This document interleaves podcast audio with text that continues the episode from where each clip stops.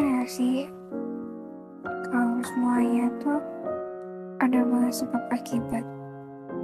Jadi mungkin suatu hari kamu merasa menyesal akan sesuatu, ingat satu hal bahwa semua itu pasti ada sebab akibat dan semua itu pasti ada hikmah tersendiri. Mungkin penyesalan adalah hal yang alamiah dirasain sama manusia. Tapi kamu bisa milih buat paham dan ngerasain apa hikmah di balik itu.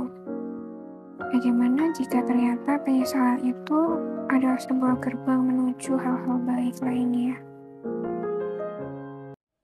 Meskipun kadang rasa penyesalan pasti ada. Jadi, tetap semangat dan selalu berpikir positif.